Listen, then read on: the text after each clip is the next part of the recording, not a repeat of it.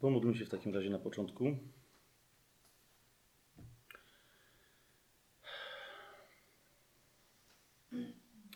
Dobry Ojcze, dziękuję Ci.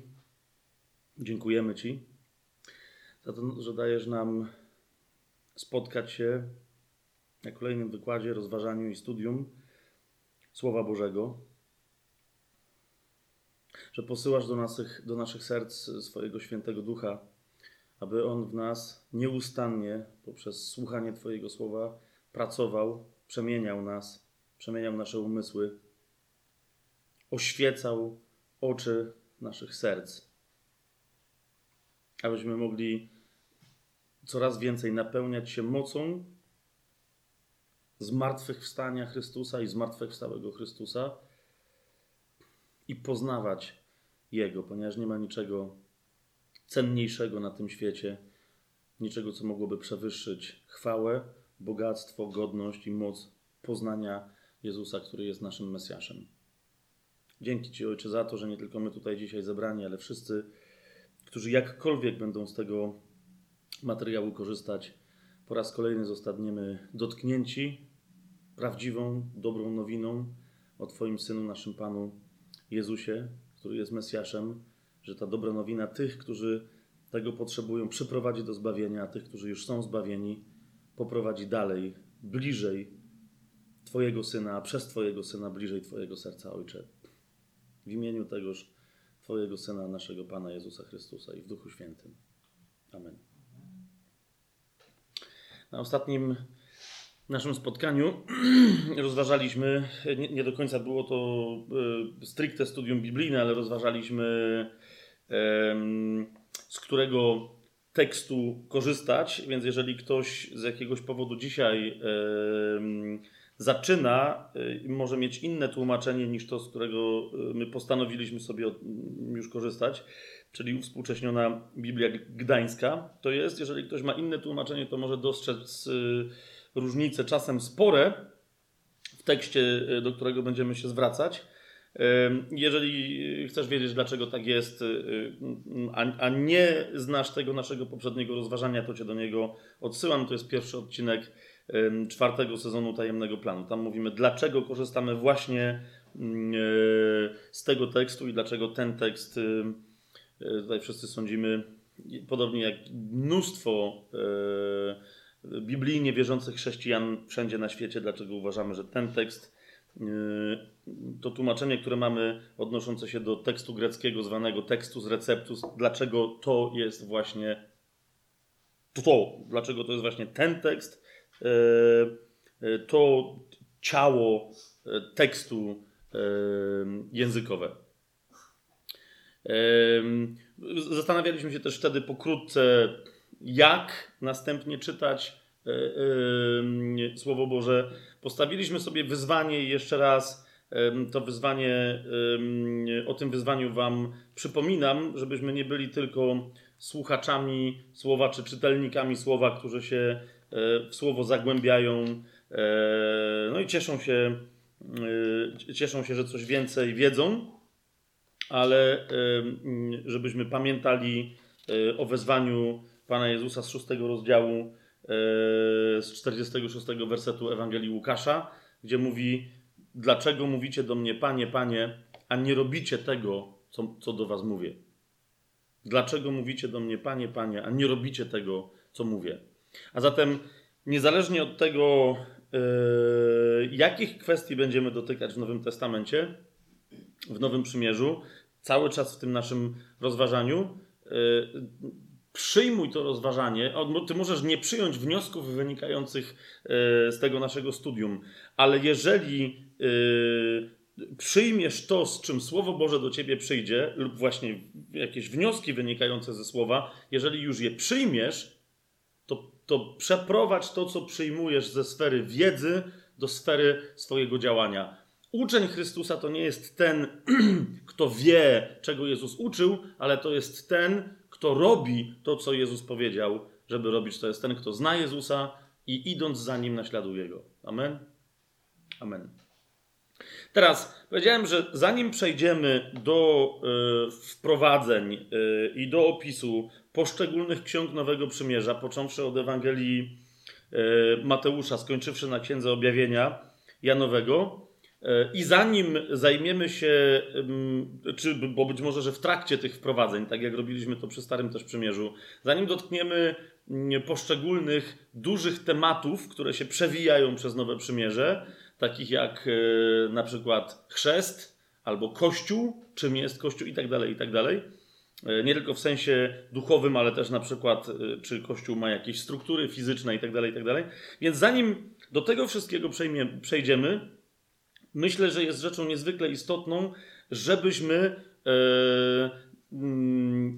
mieli świadomość dużego obrazu historii biblijnej, i jak w tym obrazie, kim jest centrum tego obrazu i rama tego obrazu, alfa i omega, początek i koniec, wszystko tego obrazu, czyli Jezus.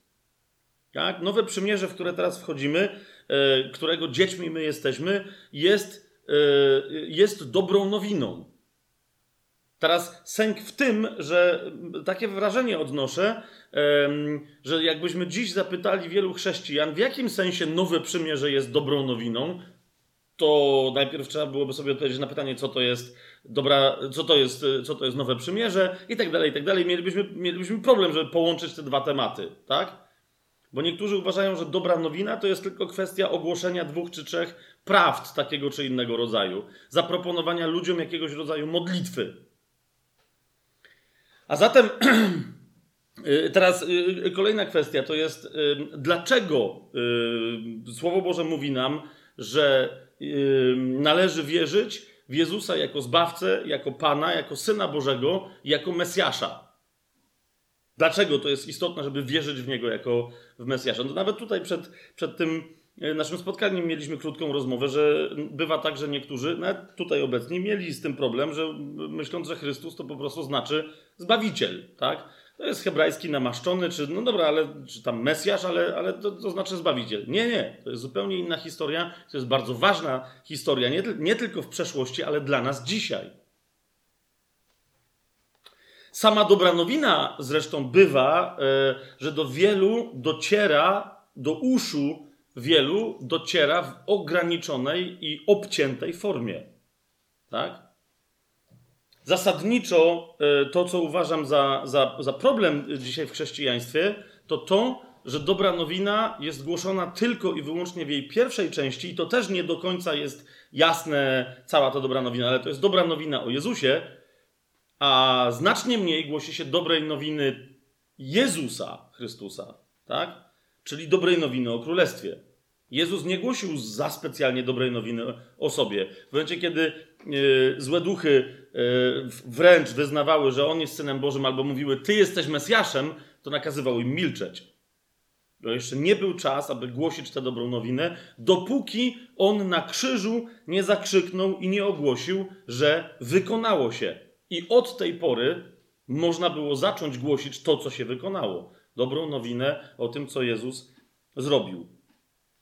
A zatem, żebyśmy my weszli do, do rozważań ksiąg poszczególnych Nowego Przymierza, ich tematów, ich wątków, ich wewnętrznych historii, najpierw potrzebujemy, tak jak to ostatnio zaznaczyłem, zapoznać się z dobrą nowiną o Jezusie i to będziemy robić dzisiaj prawdopodobnie na kolejnym mm, jeszcze spotkaniu. To znaczy, jeżeli istnieje jakaś dobra nowina, to musi to być jakaś nowina dla kogoś, kto żyje jakąś złą nowiną. Rozumiecie, o co mi chodzi? Coś strasznego się stało i ktoś tej straszności żyje, nie licząc na zbyt dobry koniec i do niego przychodzi dobra nowina, tak? A więc musimy się dowiedzieć, co to się stało i chcemy sobie dzisiaj tę historię opowiedzieć od początku. Co się stało, tak? E, że, że potrzebna nam była dobra nowina, a wielu przez tysiące 2, 3, 4 tysiące lat, w zależności od tego, jak na to patrzeć, wielu myślało, że nawet nie ma nadziei na dobrą nowinę. Tak? Na czym polega ta dobra nowina, która się objawiła w Jezusie? W jaki sposób ona się yy, w nim wypełniła? Yy, I dlaczego jest związana z czymś, co nazywamy zawarciem Nowego Przymierza? czym jest to nowe przymierze, kim w tym nowym przymierzu jest Chrystus i jak brzmi dobra nowina o Jego królestwie w pełni, o Jego królestwie już teraz funkcjonującym w nas duchowo, o Jego nadchodzącym fizycznym tysiącletnim królestwie i o Jego wiecznym królestwie, zwłaszcza w tym kontekście, że to królestwo jeszcze dzisiaj wciąż znajduje się w stanie walki z królestwem szatana. Tak?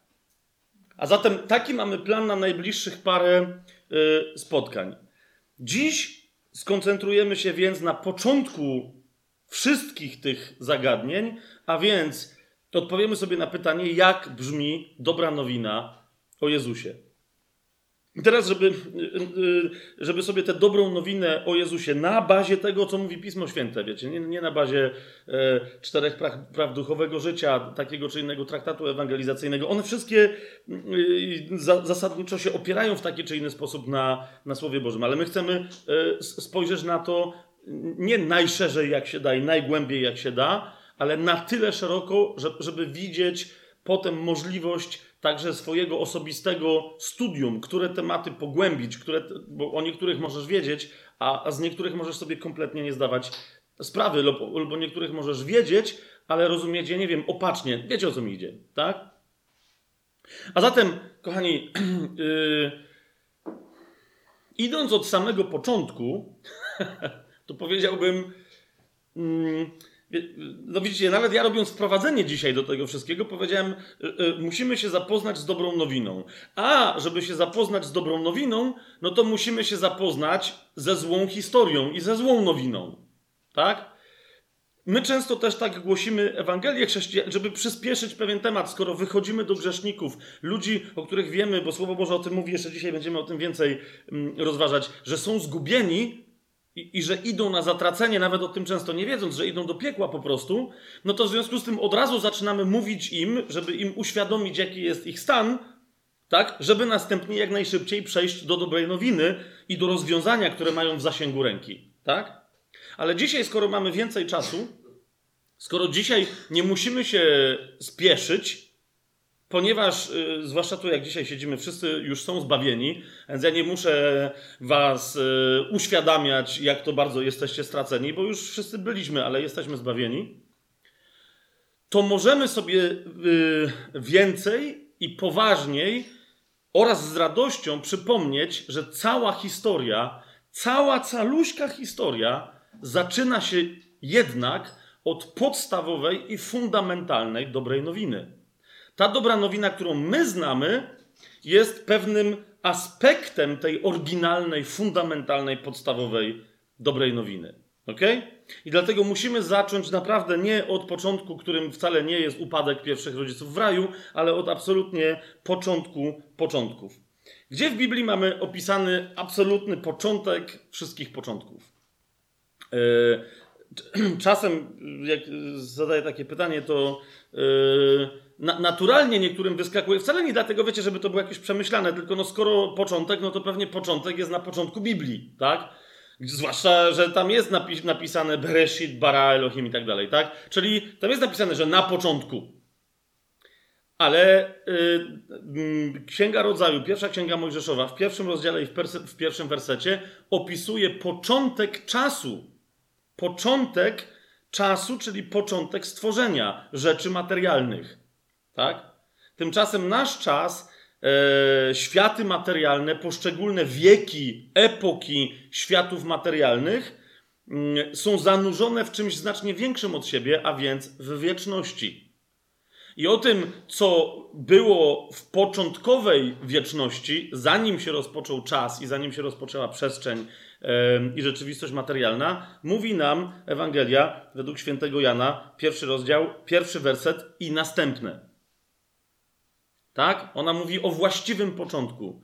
E, widzicie, e, tamto stwierdzenie początkowe Bereshit, e, Bara i tak dalej, mówi o tym, że rzeczywiście na pewnym początku, czyli w pewnym punkcie, na początku odcinka jakiegoś czasu, coś się zaczęło dziać. Tak? Tymczasem Ewangelia Jana zaczyna się od, od, sformułowania, no i my też po polsku mamy tłumaczenie, na początku było słowo, a słowo było u Boga i Bogiem było słowo, ale w języku greckim, bo, no bo to jest takie, byłoby inaczej takie dziwne tłumaczenie, ale, ale że w rzeczywistości powinno to być przetłumaczone w początku. Nie na początku czegoś, ale w początku tu jest en arche. Tak? En arche. W innych miejscach, no, żebyście rozumieli o co mi idzie, w innych miejscach w, w Nowym Testamencie to en pojawia się, żeby powiedzieć, że coś się wydarzyło albo ktoś był w środku jakiegoś miejsca, tak? En Bethlehem na przykład, czy w, w Betlejem w samym środku, nie na obrzeżach, nie wiecie, tylko w środku, w pośrodku czegoś, pomiędzy czymś. Tam jest, zawsze się pojawia to słowo. A więc równie dobrze można byłoby y, przetłumaczyć to y, enarche, że u źródeł wszystkiego było słowo. Rozumiecie, o co mi chodzi? Ten początek to nie jest początek w czasie, ale to jest cała wieczność, która nie ma żadnego początku de facto przed początkiem naszego świata. Na początku było słowo, a słowo było u Boga i Bogiem było słowo. Ono było na początku u Boga. I potem w trzecim mamy y, wersecie mamy dopiero ten początek, o którym mówi Księga Rodzaju 1.1, czyli stworzenie e, y, świata materialnego. Wszystko przez nie się stało, czyli przez to słowo, a bez niego nic się nie stało z tego, co się stało. Tak? Niektórzy tu mówią, że jakieś takie dziwne sformułowanie, ale y, jak wielokrotnie o tym mówiłem, tak i tu powtórzę, Słowo Boże jest nieprawdopodobnie precyzyjne. Tak? Nie pozostawia tutaj żadnej wątpliwości. Tak? Po pierwsze mówi, że wszystko zostało stworzone przez Boga w Jezusie Chrystusie i w wielu miejscach, nie będziemy teraz do nich na razie przynajmniej sięgać, jest to potwierdzone. Wszystko zostało stworzone przez Boga w Jezusie Chrystusie, który jest Bogiem. Jest to tutaj wyraźnie, nie tylko w tym miejscu, ale, ale tutaj y, y, bardzo mocno podkreślone, że, że jest Bogiem. Tak? Bóg nie ma żadnego początku. Nie ma żadnego początku. E, Bóg, który zrodził swojego syna, dlatego jest nazywany Ojcem, tak?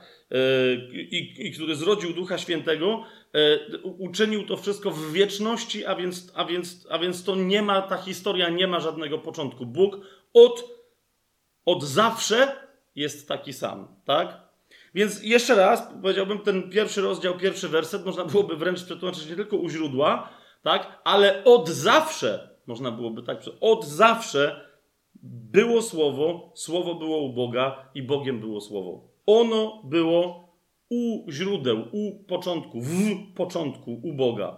Wszystko przez nie się stało, a bez niego nic się nie stało z tego, co się stało. Między innymi y, fragment, który o tym mówi, to jest y, inny fragment, który się do, tego, do tej prawdy odwołuje, to jest list do Hebrajczyków. Jestem mówiąc, zobaczcie, jak czasem bywa tak, że jeden tłumacz swoje, drugi swoje, i jak zapominają o szerokim kontekście całego Słowa Bożego, to potem w tłumaczeniu mamy y, niechcący jakiegoś większego czy mniejszego kwiatka. Zobaczcie 11 rozdział listu do Hebrajczyków, trzeci werset. Y, gdzie jest powiedziane, przez wiarę rozumiemy, że światy, y, nawiasem mówiąc, to słowo tutaj świat, to jest aion to, to, ono również oznacza wiek czegoś, tak? Jak mówimy na wieki wieków, to tam to słowo się po grecku pojawia. E, chodzi o to, że wiek, e, czyli jakiś czas trwania, musi być czasem trwania czegoś. Rozumiecie, tak? On się odnosi do, do czasu materialnego, nie do wieczności. I stąd często w Biblii jest mowa o tym, że coś się wydarzy na końcu świata, takie jest tłumaczenie polskie, a de facto tam jest aion, czyli na końcu wieku, tak? Koniec danego wieku jest końcem danego świata. Jeszcze nie będę się teraz w to bardziej zagłębiać, ale na przykład o tym mówi yy, Piotr w jednym ze swoich listów, gdzie, gdzie powiada o tym, że poprzedni wiek, albo jak niektórzy tłumaczą, poprzedni świat skończył się wraz z potopem, tak? Zakończył się w wodzie. Rozumiecie o co chodzi? Nie idzie o to, że się świat że to był koniec świata, ale nastąpił rzeczywiście koniec tamtego świata. Koniec nawet praw fizycznych tamtego świata. Podobnie jak wraz z upadkiem pierwszych rodziców w Edenie zakończył się ich świat, tak? na przykład życia nieśmiertelnego, i oni y, podpadli pod przekleństwo i zaczęli umierać, tak? Nie mieli jeść mięsa i, i nikt tam nie miał siebie nawzajem, że tak powiem, spożywać. Po tym, jak się skończył ten świat, skończył się tamten ajon, skończyła się tamta epoka, tamten wiek, nagle właśnie zwierzęta, zwierzęta zaczęły się jeść i tak dalej, i tak dalej, i tak dalej. Przed nami jest koniec świata, ale nie taki, że w ogóle wtedy wyskoczymy w jakieś chmury, tylko przyjdzie nowy świat, tysiącletnie królestwo, o którym między innymi wiemy, że w tym królestwie będą zwierzęta, ale nie będą się znowu jeść, tak? Jak na przykład prorok Izajasz powiada, że, że legnie y, wół razem z lwem i będą sobie razem y, jeść siano, tak? Więc, słucham? No i właśnie, i chłopczyk będzie się bawił na gnieździe żmi, czy tam kobry i tak dalej, i tak dalej. I nikt nikogo tam nie będzie gryzł, będą zupełnie nowe zasady znowu funkcjonowania tego świata. jednym z takich przykładów funkcjonowania tego świata pomiędzy wyjściem pierwszych rodziców z Edenu a potopem jest fakt, e, że najprawdopodobniej e, e, nie istniała wtedy, nie istniało zjawisko tęczy, a więc, a więc zjawiska atmosferyczne musiały funkcjonować inaczej. Skoro Noe widząc tęczę uznał, że jest to jakiś nieprawdopodobny cud, bo był to cud, tak? Tylko nie wiedział, że od tej pory to będzie cud natury, który my również podziwiamy. Ale dla niego to, była, to było pierwsze, wiecie, a to nie był facet, który żył na Ziemi 7 lat, czy tylko on dosyć już długo żył, zanim doszło do potopu. Więc dziwne by było, gdyby wcześniej istniała tęcza, on jej, on jej nigdy nie zauważył. To było zupełnie nowe zjawisko, oznaczające zupełnie nowe warunki atmosferyczne, także i, i, i tak dalej, i tak dalej.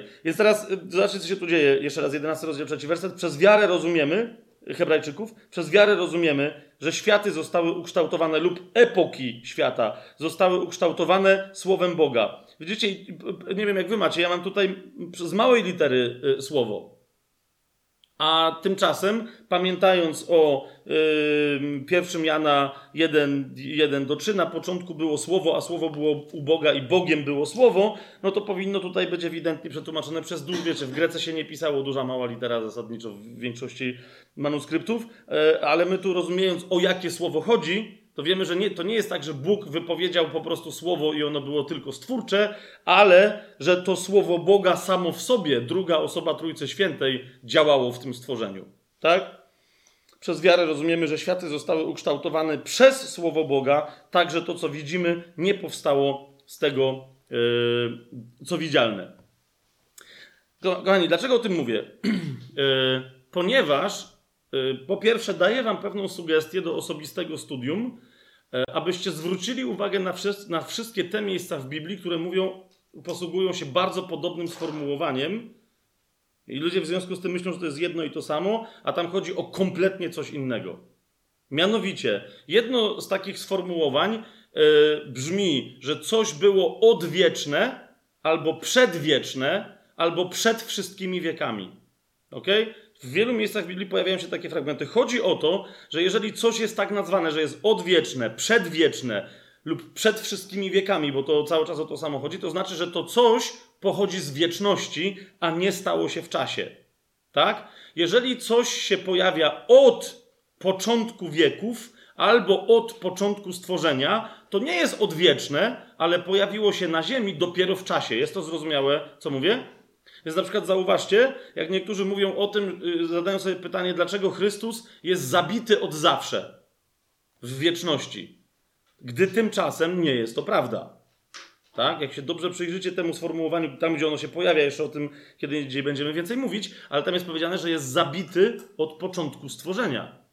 Wiesz o co mi chodzi? Tam widać wyraźnie, że oryginalny plan Boży mógł przebiec inaczej, dopiero później, w momencie, kiedy stało się to, co się stało, ten plan, że tak powiem, został aktywowany plan B, tak, w ramach którego Mesjasz, który tak czy siak miał przyjść, o tym jeszcze będziemy mówić, to jest ta nasza pierwsza, podstawowa, fundamentalna dobra nowina. No wraz z tym swoim przyjściem mogło się okazać, że co innego będzie robił nieco na ziemi, niż to oryginalnie było planowane. Jasne jest o co mówię teraz? A więc mamy czas od czas wieczności do początku stworzenia, do początku czasu i potem, cza, i potem rzeczy, które się dzieją w czasie. I teraz e, kolejna rzecz, na którą Wam zwracam uwagę. Zauważcie, Bóg stworzył wszystko, tak? W Chrystus, w, w swoim Synu. E, w, w Słowie Bożym. Fantastycznie. Ale teraz nie wiem, czy zwróciliście uwagę, że gdybyśmy mieli tylko Stare Przymierze, gdyby ktoś zadał pytanie, a po co Bóg stworzył w ogóle wszystko? To zauważcie, że księga, która mówi, księga Żydów, którzy zawsze pytają nie tylko kto, co, kiedy, jak, ale pytają przede wszystkim dlaczego. Zauważcie, że, że, że księga, która opowiada o stworzeniu świata, o, o całej historii jego od początku, nie odpowiada na, na takie podstawowe pytanie, jak dlaczego tak naprawdę Bóg wszystko stworzył. Zauważyliście? W, sensie, gdybyśmy mieli sam tylko Stary Testament, samo Stare Przymierze. Nie ma zbyt jasnych tam. Gdzieś, wiecie, pojawiają się zawoalowane historie, tak? Ale nie mamy y, tej odpowiedzi zbyt jasnej. Otwórzcie sobie y, list do Efezjan, trzeci rozdział, dziewiąty werset. Y, Paweł o tym mówi wyraźnie. Na razie tylko chcę, żebyście y, nie, nie czytali cały, całych tych tekstów, do których się odwołam E, tylko na razie, żebyście zerknęli na, na, na te e, fragmenciki. Zobaczcie trzeci rozdział, dziewiąty werset. Mm, e, Paweł tam mówi, że istniała tajemnica ukryta od wieków w Bogu, który wszystko stworzył przez Jezusa Chrystusa. Tak? Istniała jakaś tajemnica ukryta od wieków. I teraz, jeszcze raz, stawiam teraz tezę, że tą tajemnicą, poza paroma innymi rzeczami, tą tajemnicą było to, po co, dlaczego Bóg stworzył wszystko. A następnie w tym wszystkim jeszcze stworzył człowieka. W tym samym trzecim rozdziale, spójrzcie na czwarty, piąty werset. E, tam Paweł mówi wyraźnie, e, że dopiero czytając to, co możecie czytać i słysząc to, co on głosi, możecie, powiada, zrozumieć moje poznanie tajemnicy Chrystusa, które w innych wiekach, zobaczcie piąty werset, która w innych wiekach, w sensie w poprzednich, tak, która w innych wiekach nie była znana synom ludzkim, jak teraz została objawiona Jego świętym apostołom i prorokom przez ducha. Wiecie o co mi chodzi? Ludzie nie wiedzieli, nawet ci, którzy. Ym, yy, Mojżesz, na przykład, który, który pisał Torę, nie, nie, ponieważ nie miał za bardzo tej odpowiedzi, to się nie wynurzał, tylko opisał historię, ale nie odpowiadał na pytanie, dlaczego, po co to wszystko się wydarzyło. Spójrzcie jeszcze yy, na przykład do, do, yy, do listu do Rzymian, do rozdziału, na sam koniec, do rozdziału 16. Yy, tam, co jest najlepsze, tam Paweł uważa najwyraźniej, że Rzymianie wiedzą o co chodzi, bo odwołuje się do tej tajemnicy, nie tłumacząc jej, tak jak nieco tłumaczy na przykład do Efezjan. W 16 rozdziale, w 25 wersecie mówi mm, temu, który was może utwierdzić według mojej Ewangelii i głoszenia Jezusa Chrystusa, według objawienia tajemnicy od wieków okrytej milczeniem. No, to, to tylko podaję wam parę fragmentów, w których no, sam, sam Paweł uważa, e, że to, co się dzisiaj dzieje, co jest tajemnicą Chrystusa, ok, teraz to jeszcze bardziej rozwiniemy, wiąże się, to jest moja teza, tak, wiąże się w ogóle z początkiem człowieka, tak, ale była to tajemnica niezwykła, sensacyjna, rzeklibyśmy, zdumiewająca, mm, i ona nie była, e, ona była prawdziwą tajemnicą. Bóg miał ją schowaną w sercu, ale nie ujawniał jej. Z czasem też E, zobaczycie, że nie ujawniał jej nikomu, nie tylko ludziom, ale nawet aniołom. Tak? Nie, nie, nikomu. Teraz, e, zatem, ta tajemnica to jest początek dobrej nowiny, to jest oryginalna, pierwotna, fundamentalna dobra nowina. I teraz, kochani, że tak powiem, w paru ruchach zobaczmy, jak ta tajemnica brzmi. Pierwszy fragment, który chcę Wam pokazać, to jest Ewangelia Jana, E, to jest Ewangelia Jana, 17 rozdział, e, gdzie Pan Jezus w ogóle, wiecie, inne historie rozważa. E, nawiasem mówiąc, jak już usłyszycie to, co chcę powiedzieć, to potem sobie możecie na przykład do tego fragmentu wrócić, tak? Ale, ale tam ujawnia, ponieważ mu już wolno, tak? Tam ujawnia, według mnie, absolutny fundament tej tajemnicy, punkt wyjścia do wszystkiego. To jest 17 rozdział Ewangelii Jana, 24 werset. Spójrzcie, y, tam y, Jezus modli się do Ojca, ponieważ wie, że Ojciec chce tego ujawnienia, bo w Jezusie ta tajemnica właśnie się ujawnia, w związku z tym mówi otwarcie, choć i tak niektórzy ani wtedy, ani nawet dzisiaj nie do końca zrozumieli, o czym mówił. 17 rozdział, 24 werset. Patrzcie, mówi tak. Ojcze, chcę, aby ci, których mi dałeś, byli ze mną tam, gdzie ja jestem. No ja sobie mówiąc, zobaczcie, gdzie Jezus jest. No tam, gdzie są w tym fizycznie, tam, gdzie są ci, za których się właśnie modli. ale on mówi, żeby oni byli, a więc dopiero, żeby trafili tam, gdzie on mówi: Ja jestem. Tak? Ponieważ on tu się objawia jako człowiek, który w imieniu ludzkości załatwia pewne sprawy, ale nie przestaje być Bogiem, który jest tym, kim jest. Tak? Jak go Żydzi w innym miejscu pytają, 50 lat jeszcze nie ma, że Abrahama już widziałeś? A on im odpowiada, zanim Abraham był, ja jestem. Tak? I w wielu jeszcze innych miejscach, jak go, kogo szukacie, kiedy go kohorta próbuje odnaleźć. Tak mówi, kogo szukacie? Jezusa z Nazaretu. A on im odpowiada co? Ja jestem. Tak? Wyobraźcie sobie, jak to po, e, e, po, aramejsku, po, po aramejsku mogło brzmieć, albo być może, że Jezus im odpowiedział po hebrajsku. Ale nie na tym się chcę teraz skupić, tak? tylko, tylko zwracam Wam uwagę, jak jeszcze raz w Biblii dosłownie każdy nawet zwrot gramatyczny jest bardzo istotny i, i, i, znaczy, i waży, tak? Ale spójrzcie, co się, co się dzieje w drugiej części tego zdania. Ojcze, chcę, aby ci, których mi dałeś, byli ze mną tam, gdzie ja jestem. Po co? Aby oglądali moją chwałę, którą mi dałeś. I teraz mamy pytanie, dlaczego? Ponieważ umiłowałeś mnie przed założeniem świata. Wiecie o co mi chodzi? Oczywiście inni poszliby może inną ścieżką. Dla mnie, zaraz wam pokażę dlaczego, to jest punkt wyjścia. Pierwsza część tajemnicy tego, co się działo przed założeniem świata, nas, naszego, naszych światów w wieczności.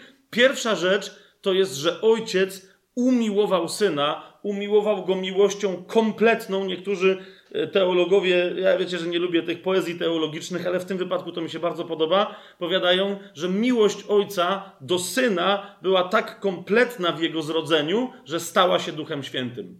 I, i, i jeszcze raz, myślę, że, że, że Biblia w wielu miejscach tak, takie poetyckie sformułowanie jak najbardziej uzasadnia. To miłość ojca między synem rodzi y, Ducha Świętego. Ale okej, okay, to jest pierwsza tajemnica, tak? Nikogo nigdzie na świecie ojciec bardziej nie miłuje jak syna. Ojciec jest miłością, syn jest miłością, bo jest tym samym Bogiem. Rozumiecie o co mi chodzi? W związku z tym, no, rozumiecie, że miłość, która kocha miłość, jest miłością kompletną, absolutną, nieskończoną. Nie mówię, że przewyższającą wszystko, bo, ale taką, której nic innego nie może przewyższyć, prześcignąć, tak? Bo ona nie ma granic. To jest podstawa, tak? To było na początku czasów miłość Ojca i Syna w Duchu Świętym. Teraz druga rzecz. I tutaj y, pojawia się niezwykła historia. Otwórzmy sobie pierwszy list Piotra. W pierwszym rozdziale, y, w pierwszym rozdziale spójrzcie na wersety 19 i 20. Spójrzcie na rozdziały 19 i 20. No często właśnie w tych wersetach, y, tam jest powiedziane, że jesteśmy y, y, wykupieni drogą krwią Chrystusa jako baranka niewinnego i niepokalanego, przeznaczonego do tego przed założeniem świata, a objawionego w czasach ostatecznych ze względu na was. I tu niektórzy, nie będziemy teraz się, wiecie, jakoś strasznie bić w, tym temacie. I, i tu udowadniać coś gramatycznie, y, bo także i bez tego wnioski mielibyśmy dosyć jasne. Ale z, z mojego tu osobistego wgryzania się w ten grecki tekst, bo wiecie, bo niektórzy powiadają, że chodzi o to, że, że, jesteśmy pokropieni drogą krwią Chrystusa jako baranka niewinnego i nieskalanego, no wiecie, który został zabity, dlatego jesteśmy pokropieni jego krwią przeznaczonego do tego przed założeniem świata. Tak? I niektórzy mówią, że, że on przed założeniem świata był przeznaczony do tego, żeby być zabitym. I mówią, to jest tu napisane. A ja dopiero co przed chwilą powiedziałem, że nie, on jest od założenia świata barankiem zabitym, a nie przed założeniem świata. Otóż, kochani, jeszcze raz, naprawdę, popatrzcie sobie, zwłaszcza ci, którzy już się uczą greckiego i, i, i, i sami tam studiują głębiej. E, on był przeznaczony od początku do tego, żeby być Chrystusem, i taka jest logika tego zdania, a nie żeby być zabitym od początku, bo o zabiciu nie ma mowy y, w tym tekście. Ono jest tylko domyślne, tak?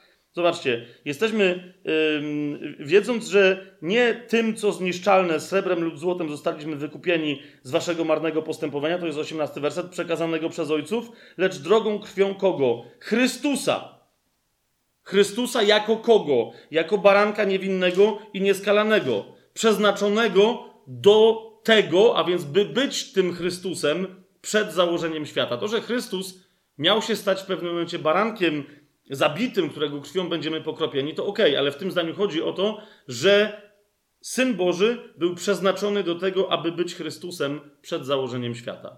Jasne? Okej. Okay. Nawet gdyby, y, gdyby tak nie było. Chodzi mi tylko o to, że widzicie, y, istniał pewien plan przed założeniem świata, że Syn Boży, Słowo Boże, druga osoba Trójcy, druga osoba Trójcy Świętej stanie się kimś dla ludzi. Jest to jasne? Stanie się kimś dla ludzi. Zauważcie, nie było planu przed założeniem świata, aby, y, aby Bóg, którakolwiek osoba boska, stawała się kimś dla aniołów. Zauważyliście to? Nie, nie, nie było, takiej, takiej, nie, nie było takiej koncepcji. Była tylko koncepcja przed założeniem świata, więc Bóg założył świat, wiedząc, że umiłowawszy swojego syna, jednocześnie chce, aby on stał się kimś dla ludzi, kimś, kogo nazywamy my dzisiaj Chrystusem, czy Żydzi słusznie nazywają Hamashia, czyli Mesjaszem, tak? namaszczonym, tym jednym, jedynym, wyjątkowym pomazańcem. Teraz, cóż, dlaczegoż, dlaczegoż od początku przed założeniem świata druga osoba Trójcy Świętej był plan, żeby stała się kimś dla ludzi? No to już rozumiecie, że był też plan, żeby w ogóle byli ludzie, tak? którzy potrzebują swojego Mesjasza. Otóż ludzie w Chrystusie mieli stać się tak bliscy Bogu, tak bardzo umiłowani przez Boga, jak On już umiłował swojego Syna. Rozumiecie? Niezależnie od tego, co ludzie zrobili albo czego by nie zrobili, nie ma to żadnego znaczenia. Bóg stworzył świat, a w tym świecie, w samym centrum tego świata postawił człowieka, żeby tego człowieka podnieść do swojej twarzy i do swojego serca do takiej bliskości, żeby człowiek doświadczał takiej miłości, jakiej tylko syn przed wiekami doświadczał od swojego ojca. Jest to jasne, co, co teraz mówię? Teraz niektórzy powiedzą, dobra, ale to sobie potrzebujemy to udowodnić. Ok, otwórzmy sobie list do Efezjan. Pierwszy rozdział. Wersety 3 do 6, powiedzmy, tak? Tam Paweł wychwala Ojca i teraz zauważcie, wychwalając Ojca, co mówi. Błogosławiony niech będzie Bóg i Ojciec naszego Pana, Jezusa, Mesjasza, ten, który pobłogosławił nas wszelkim duchowym błogosławieństwem w miejscach niebieskich w Chrystusie. Więc widzicie, dość, jesteśmy już pobłogosławieni wszelkim duchowym błogosławieństwem w miejscach niebies, niebiańskich, ale w, w kim? W Chrystusie. I teraz popatrzcie dalej, co się dzieje. Jak nas wybrał w Nim, Widzicie? W Chrystusie nas wybrał w nim przed założeniem świata. Widzicie to? Nie było jeszcze świata, na tym świecie nie było stworzonego człowieka, ale byliśmy, ty byłaś, ty byłeś, ja byłem, my wszyscy byliśmy w planie Bożym. On nas wybrał w Chrystusie. Dlatego właśnie w pierwszym e, Piotrowym jest powiedziane, że on był przeznaczony Słowo Boże było przeznaczone, aby stać się Chrystusem dla ludzi. Czemu? Żebyśmy my w nim stali się dziećmi Boga, synami i córkami Bożymi, autentycznie ukochanymi, nie mniej kochanymi niż, niż ojciec kochał swojego pierworodnego syna. Jasne? Zobaczcie, e, jak nas wybrał w nim przed założeniem świata, abyśmy byli święci i nienaganni przed jego obliczem. W czym? W miłości. Nie stworzył nas po to, żeby mieć wypolarowane diamenciki, wiecie, leżące w szkatułeczkach, jak się o zobacz, jak się, przychodzi Duch Święty, przychodzi Pan Jezus, a Bóg Ojciec mówi do nich, zobaczcie, jakie mam fajne diamenciki, czyściutkie i nieskalane. Tak? Nie, to, to są, my jesteśmy istotami, które Bóg kocha i które stworzył do tego, aby Jego też na, z wzajemnością kochały. Tak? A więc ta czystość i, i Yy, nienaganność, niepokalaność e, oznaczają tylko nasze absolutne podobieństwo do Syna Bożego, a nie jakieś, wiecie, standardy, które my mamy zachować, ale których nie możemy zachować, czy coś. Istotą jest miłość. Wybrał nas w Nim przed założeniem świata, abyśmy byli święci i nienaganni przed Jego obliczem w miłości. Zobaczcie dalej.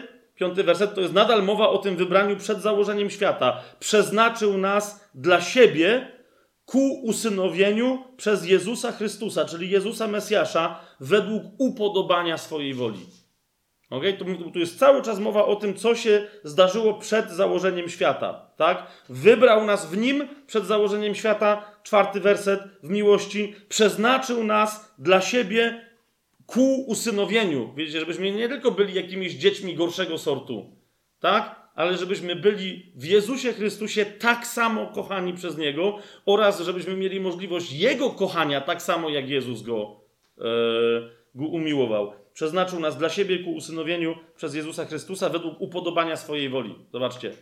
Niezależnie od tego, kto jak w wolności, szatan, my w grzechu i tak dalej, możemy się sprzeciwiać woli Ojca, ta wola od początku jest jaką wolą? Miłosną, ekstremalnie miłosną.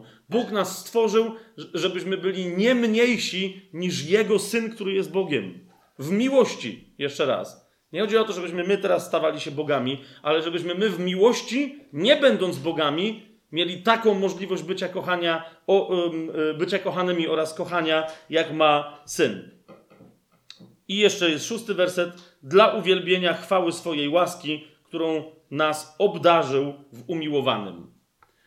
No i tu niektórzy powiadają w szóstym wersecie, że no dobrze, ale to tu już jest przejście sprzed stworzenia do stworzenia, a wręcz do odkupienia, bo przecież przed stworzeniem myśmy niespecjalnie mieli jakieś, jakąś łaskę.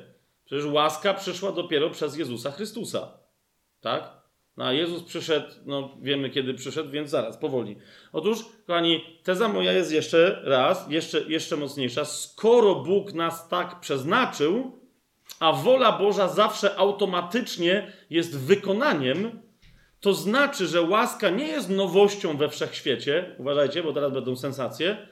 Ale łaska istniała zanim istniał świat i już zanim zaistniał świat, była przeznaczona dla człowieka. Od początku istnienie człowieka i tak dalej są wynikiem łaski y, i o tym tu jest mowa dla uwielbienia chwały swojej łaski, którą obdarzył nas w umiłowanym. My jesteśmy obdarzeni łaską w umiłowanym od kiedy? od momentu, kiedy jeszcze świat nie istniał, ale powstał w zamyśle Bożym plan, abyśmy my istnieli. I teraz nie chcę tylko opierać się na tym szóstym y, wersecie pierwszego rozdziału listu do Efezjan, bo znowu byśmy musieli wchodzić w gramatykę, tylko chcę wam pokazać inne fragmenty, w których to w dość oczywisty sposób jest powiedziane. Najpierw list do Rzymian sobie otwórzmy, ósmy rozdział, 29 y, werset. List do Rzymian, ósmy rozdział, 29 werset.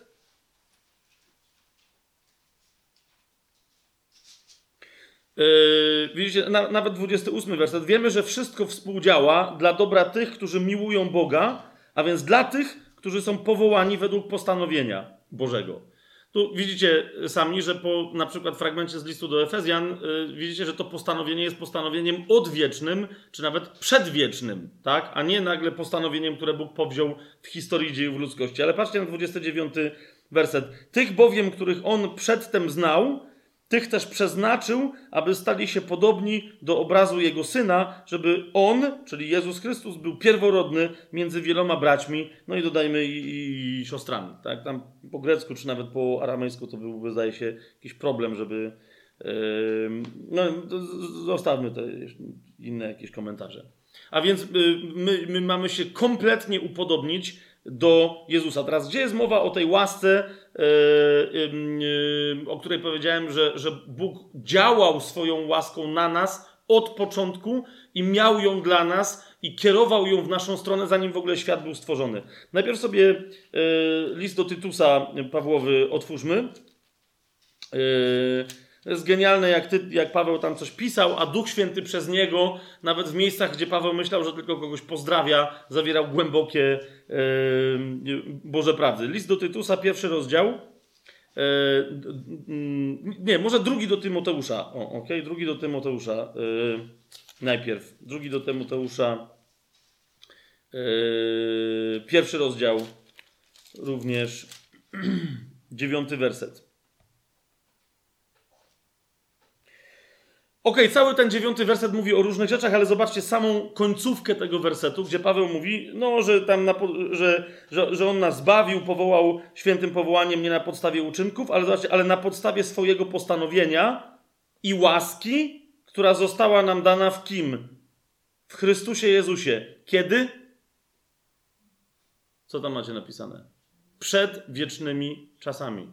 Rozumiecie o co mi chodzi? Dlatego, dlatego mówię o tym, że Chrystus jako Chrystus jest zamierzony przed wiecznymi czasami, yy, no, no bo inaczej jak moglibyśmy, yy, jak moglibyśmy otrzymać postanowienie Boże i łaskę przed wiecznymi czasami, zanim jeszcze istnieliśmy? Nasze zbawienie, to co Chrystus zrobił jako Mesjasz, krzyż, zmartwychwstanie, te wszystkie rzeczy, rozumiecie, to jest pewna tylko, yy, to jest pewien plan, który Bóg przeprowadził, ale gdyby pierwsi rodzice nie zgrzeszyli w raju, i tak przyszedłby Mesjasz, aby wykonać oryginalny plan, postanowienie, a to postanowienie jest postanowieniem łaski. Łaska nigdy nas nie opuściła, tak? Łaska nas nigdy nie opuściła, nigdy nie przestała działać. Chodzi tylko o to, że ze względu na szacunek Boga do naszej wolności i wolności innych istot we wszechświecie, Bóg musiał działać w inny sposób przy pomocy swojej łaski, niż to oryginalnie zamierzył. Ale jeszcze raz zobaczcie,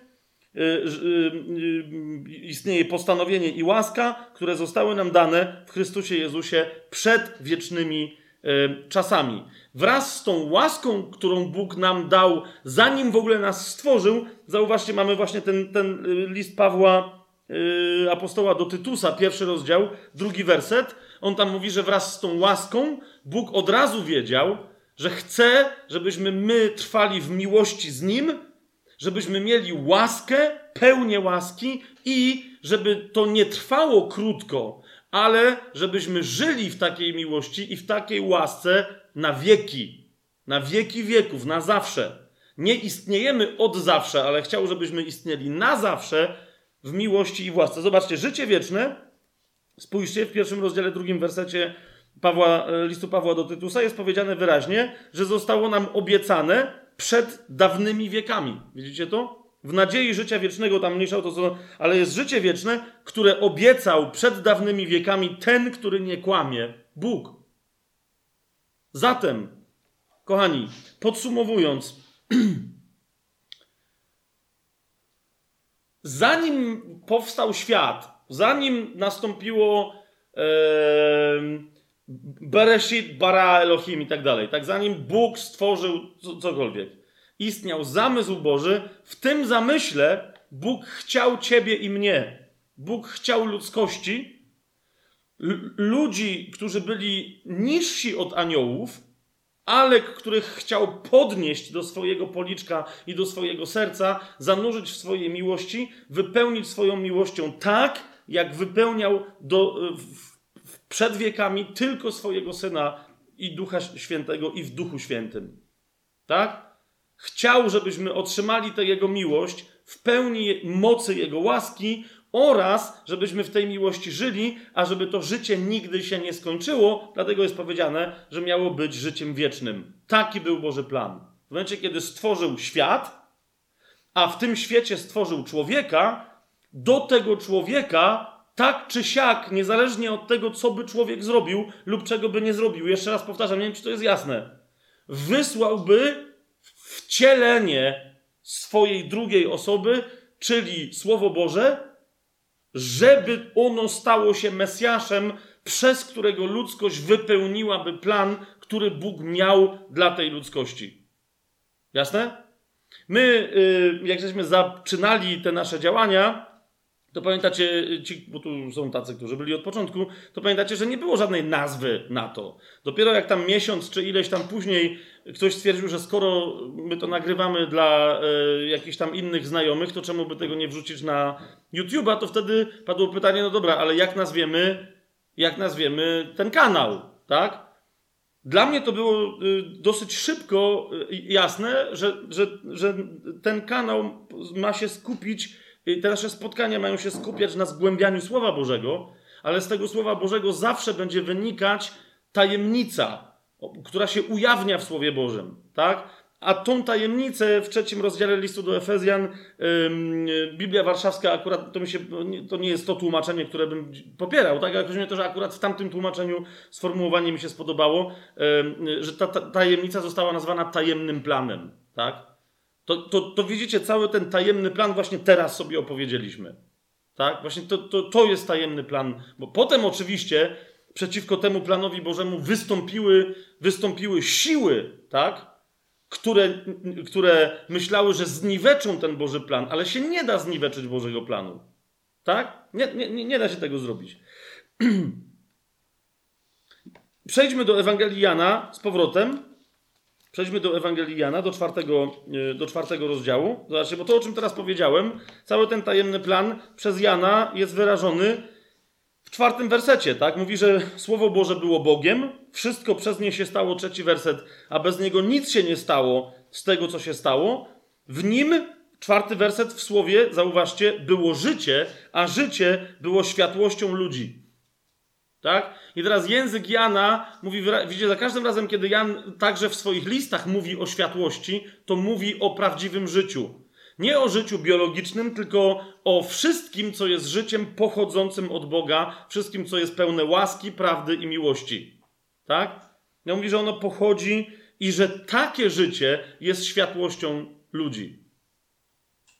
I teraz mówi, że, że, że, że, że y, ktoś, kto żyje yy, podróbką życia, skończy to swoje życie, ponieważ ono nie jest światłością. Ciemność go zgasi, tak? Ale to życie, które jest światłością boską, nigdy się nie skończy, ponieważ tej światłości ciemność nie może ogarnąć. To jest piąty werset. Ta światłość świeci w ciemności, a ciemność jej nie ogarnęła. I nie może jej ogarnąć. Otwórzcie sobie e, listy e, do Efezjan, trzeci rozdział, szybciutko, bo, bo, bo e, jak o tym mówiłem, to teraz jakoś tak sobie myślę, żeby to jednak wskazać. Ten nasz tajemny plan, trzeci rozdział. Spójrzcie, bo w tych wielu miejscach, gdzie Paweł się odwołuje do tajemnicy, on wyraźnie mówi, że to jest tajemnica Chrystusa, tak? I niektórzy myślą, że to jest tajemnica Chrystusa, tego, który się objawił. No, oczywiście, że tak, ale on jemu cały czas chodzi o to, że tajemnica Chrystusa jest tajemnicą przedwieczną. Że to, co Jezus zrobił w naszej historii, w naszym czasie, w tym świecie, w którym żyjemy, jest tylko realizacją konkretną w tym czasie i w tych warunkach planu, który istniał zanim istniał świat. Zobaczcie rozdział trzeci. Przeczytajmy teraz całość tych fragmentów, y, na przykład werset, y, rozdział trzeci listu do Efezjan wersety 3 do 5. Przez objawienie została mi oznajmiona tajemnica, jak to wam przedtem krótko napisałem. Dlatego czytając to możecie zrozumieć moje poznanie tajemnicy Chrystusa. Widzicie, jest, to jest tajemnica Chrystusa, która w innych wiekach nie była znana synom ludzkim, jak teraz została objawiona jego świętym apostołom i prorokom przez ducha. To jest ważne, żeby tutaj zwrócić na to uwagę, że tu nie chodzi o proroków sprzed czasów apostolskich, ale idzie o, o, proroków apostolskich, bo mówi, że ona została teraz objawiona świętym apostołom i prorokom przez Ducha Świętego. Ona wcześniej była przez nich wyrażana przez proroków, ale oni jej nie rozumieli. Teraz ci prorocy zaczynają ją rozumieć. Tutaj nie tylko mówią o niej, ale rozumieją o tym, yy, o czym yy, tamci mówią. Tak? E, teraz widzicie, w tym konkretnym świecie istniały różne rodzaje ludzkości, a w każdym razie, jak list do Efezjan mówi, dwa, takich, którzy lepiej znali Boga i takich, którzy w ogóle nie znali Boga, czyli Żydów i Pogan. I dlatego mówi, że ta tajemnica między innymi dzisiaj wyraża się w czym? Szósty werset, że Poganie są współdziedzic współdziedzicami i są w tym samym ciele i są współuczestnikami obietnicy w Chrystusie przez dobrą nowinę. Tak samo jak i tak samo jak i Żydzi. I jeszcze raz, całość, jak tutaj sobie przeczytacie, zapamiętajcie jedenasty werset, że wszystko to się dzieje zgodnie z wiecznym postanowieniem, które Bóg powziął w Chrystusie Jezusie, naszym Panu. Widzicie to? Spójrzmy na e, list do e, Kolosan. Spójrzmy na list do Kolosan. Drugi rozdział. Drugi i trzeci werset. Tam, tam również o tym wyraźnie mówi. Paweł, a właściwie to są właśnie te fragmenty, o których mówi. Gdziekolwiek o tym nie czytacie, pamiętajcie, tajemnica Ojca i tajemnica Syna jest tajemnicą przedwiecznego, odwiecznego planu, który Bóg miał, schowany w tajemnicy z różnych powodów, ale który nam ujawnił w Jezusie y, w, w czasie. Niemniej to zawsze była tajemnica miłości, do której oni nas zaprosili. Spójrzcie, aby ich serca były pocieszone, to jest drugi rozdział, drugi werset i następny, będąc zespolone w miłości, a to ku wszelkiemu bogactwu, zupełnej pewności zrozumienia, ku poznaniu tajemnicy Boga, Ojca i Chrystusa. Zauważcie, nie Ojca i Syna, tak? Ale Ojca i Syna przeznaczonego, by pójść do ludzi jako człowiek. Dlatego jest tu powiedziane Ojca i Chrystusa, w którym to są ukryte wszystkie skarby mądrości i poznania. W tym samym y, liście do Kolosan w pierwszym rozdziale mamy. Y, y, bo, bo widzicie, osta ostatecznie też wszystko do tego zmierza. My, abyśmy, abyśmy w Chrystusie stali się dla Ojca Chrystusem, którego On może miłować, swoim synem, a całe stworzenie, żeby w tym wszystkim partycypowało i uczestniczyło. Spójrzcie, pierwszy rozdział, 16 e, werset listu do Kolosan, tam jest mowa o Chrystusie. Przez Niego bowiem wszystko zostało stworzone. Widzicie, e, jak jest mowa, gdzie, nawet tutaj nieco wcześniej niektórzy mówią, że a, nie wiadomo, czy, czy Jezus coś tam stwarzał, bo, bo On jest przecież, zobaczcie w 15 wersecie, pierworodnym wszelkiego stworzenia. On jest pierworodnym w takim sensie, w jakim został zamierzony, by stać się człowiekiem. Ale nie w takim sensie, że nie jest Bogiem, bo przecież szesnasty werset mówi wyraźnie: Przez Niego bowiem wszystko zostało stworzone.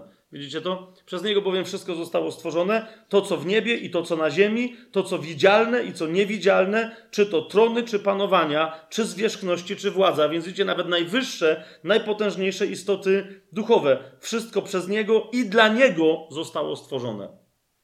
On jest przed wszystkim i wszystko istnieje tylko dzięki Niemu. Pamiętacie jeszcze raz Ewangelię Jana, jak on mówi, że, że wszystko przez Niego się stało i nic się nie stało bez Niego z tego, co się stało. To jest, to jest jeszcze precyzyjniejsze wyrażenie tego, co tutaj jest powiedziane. Spójrzcie na 19 werset.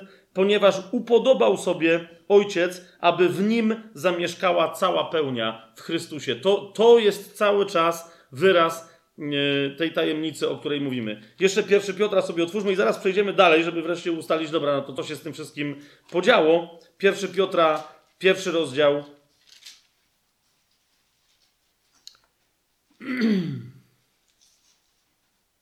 Od dziesiątego wersetu. Tam, tam akurat Piotr mówi o zbawieniu, tak? Ale no, zbawienie jest wyratowaniem nas z pewnego problemu, który w tym planie Bożym e, na pewnym etapie historii ludzkości się pojawił. Tak? Ale, ale dochodzi do pewnych ciekawych wniosków. Nawiasem mówiąc, widzicie, tutaj Piotr mówi o tym, że wcześniej naprawdę nawet przez proroków, którzy ogłaszali te tajemnice, ta tajemnica nie była rozumiana. Oni coś ogłaszali, a potem nic z tego nie wiedzieli, co mówili. Tak?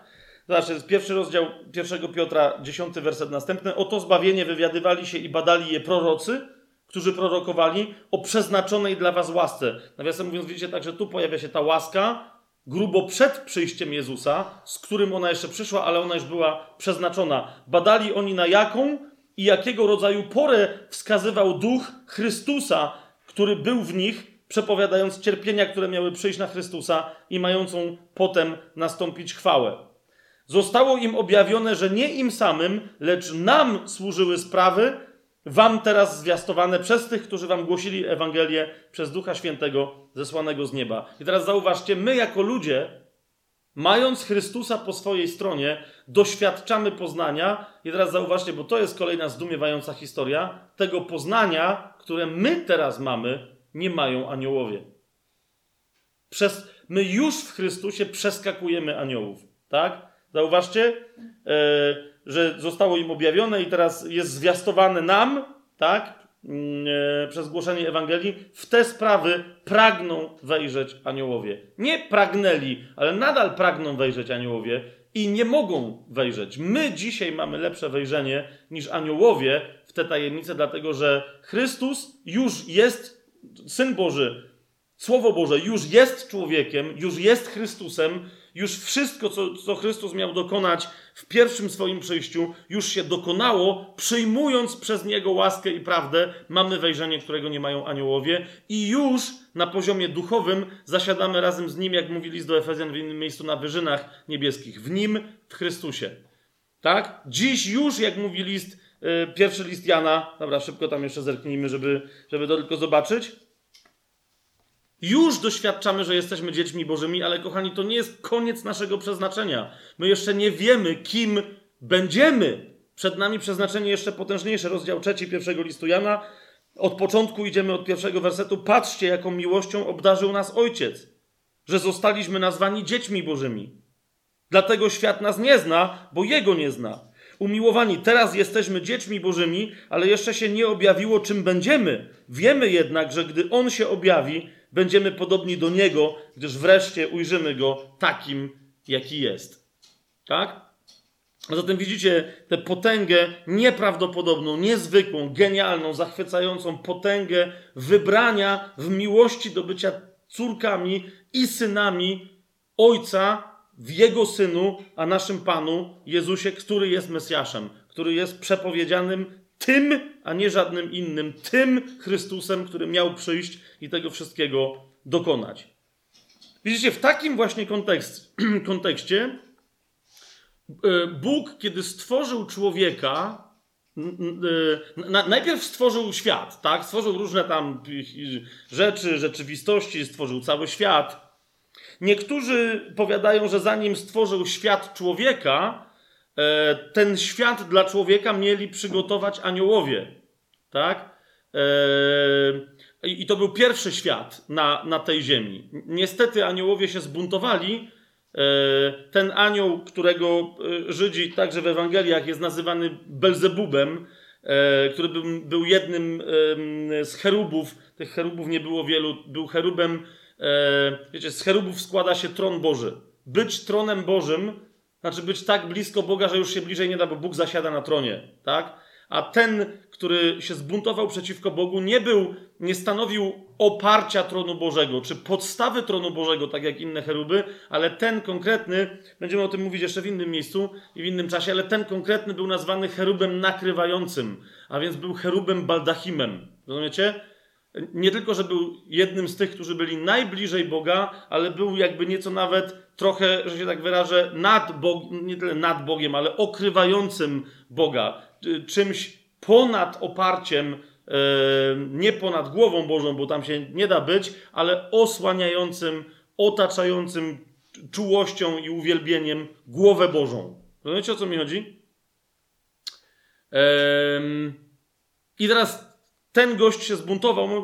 Jak będziemy mieli osobny, y, osobne rozważanie i studium na temat Królestwa Szatana, więc tam rozważymy te kwestie, czy rzeczywiście jest to możliwe, żeby tak było, ale tylko zwracam Wam cały czas uwagę na to, że y, zobaczcie, w pierwszym rozdziale y, pierwszego, pierwszej Mojżeszowej jest powiedziane dosyć dziwna rzecz.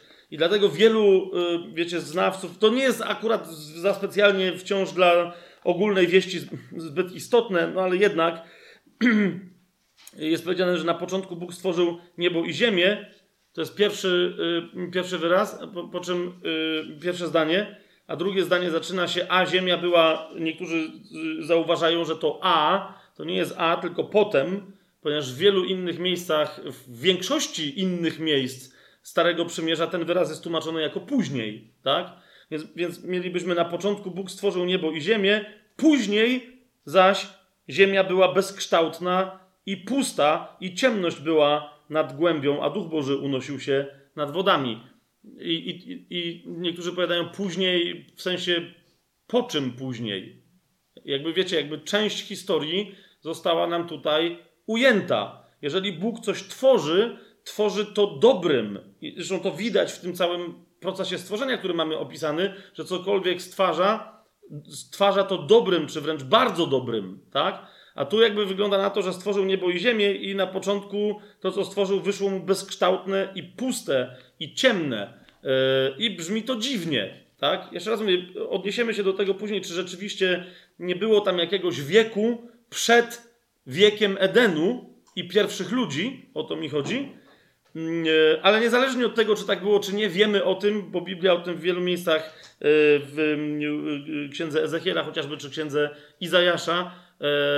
Także u Jeremiasza jest tam jasna sugestia, mówi, że, że, że jeden z tych potężnych, przepięknych cherubów, jeden z najpiękniejszych i najmądrzejszych u boku Boga, zbuntował się przeciwko Bogu, tak? I, i tego nazywamy Belzebubem. Niektórzy z grecka nazywają go diablos, diabolos, diabeł, E, a więc, e, a więc przeciwnik lub oskarżyciel, tak? Przeciwnik lub oskarżyciel. Niektórzy z hebrajskiego nazywają go szatanem, czyli właśnie tym, który się przeciwstawia, tak? tym, który jest oponentem, tym, który się nie zgadza, tym, który się buntuje przeciwko czemuś, zwłaszcza przeciw, przeciwko czemuś, co jest sprawiedliwe. I teraz, i teraz ta postać pojawia się. Jeszcze raz nie będę udowadniał, że wąż to jest szatan, i nie będziemy teraz rozważać, bo jednocześnie wąż jest zwierzęciem w Biblii. Tak? Księga Rodzaju mówi wyraźnie, że wąż był najprzebieglejszym ze wszystkich zwierząt. Więc teraz jest pytanie, czy jeżeli pierwsi rodzice nie zdziwili się słysząc, że zwierzę gada, Niektórzy mówią, że no bo może w ogóle wtedy jednym z elementów tamtej epoki było, że w ogóle ludzie mogli się porozumiewać ze zwierzętami i że je rozumieli, tak? Jeżeli to zwierzę było najprzebieglejsze, to, to też można przetłumaczyć, że było najinteligentniejsze, czy należało do, do jednego z najbardziej sprytnych, czy właśnie inteligentnych, no to wiecie, to być może, ponieważ takie było, to może, to nie wiem, może właśnie te gadziny gadały, tak? Gad to gada. E, więc tak żartuję. Nawet nie wiedziałem, że możemy takie połączenie w języku polskim stworzyć. Niektórzy powiadają, że ten wąż konkretny był opętany przez szatana. E, okej, okay, dobra, na razie to zostawmy. Może wrócimy do tego, jak będziemy mówić więcej, jeszcze raz powtarzam, o królestwie, y, o królestwie szatana. Istotne jest, że w momencie, kiedy on się pojawia, zaczyna oszukiwać Ewę, e, a konsekwentnie także i ostatecznie oszukany zostaje Adam. E, po pierwsze, kłamiąc co do tajemnego planu Bożego, co do oryginalnego, pierwotnego planu Bożego. Tak? Pierwotny plan Boży był taki, żeby ludzi stworzyć, a następnie doprowadzić ich do bliskości z sobą w pełnej miłości. A e, szatan przychodzi i pierwsze co robi, to wiecie, mieliśmy już w pierwszym sezonie nieco więcej na ten temat y, powiedziane, nie będziemy teraz tego robić, ale teraz nieco inny aspekt podejmuje, a mianowicie szatan przychodzi do pierwszych, do pierwszych rodziców, przychodzi do Ewy i co robi? Podkopuje w niej wiarę w to, że Bóg ją kocha oraz że Bóg kocha Adama i że mógłby chcieć kochać ich dzieci. Tak? I w jaki sposób? Mianowicie mówi: Bóg ma coś cudownego. Mianowicie jest Bogiem. Ale zauważcie, nie mówi nic na temat miłości. Tak? I teraz mówiąc, że jest Bogiem, mówi, wiecie, bycie Bogiem jest czymś cudownym. Pamiętajcie, oryginalne założenie jest, żebyśmy my weszli w to, co najcudowniejsze w Bogu, czyli miłość, i żebyśmy mogli kochać, a przede wszystkim byli kochani, tak jak ojciec kocha syna. Tak?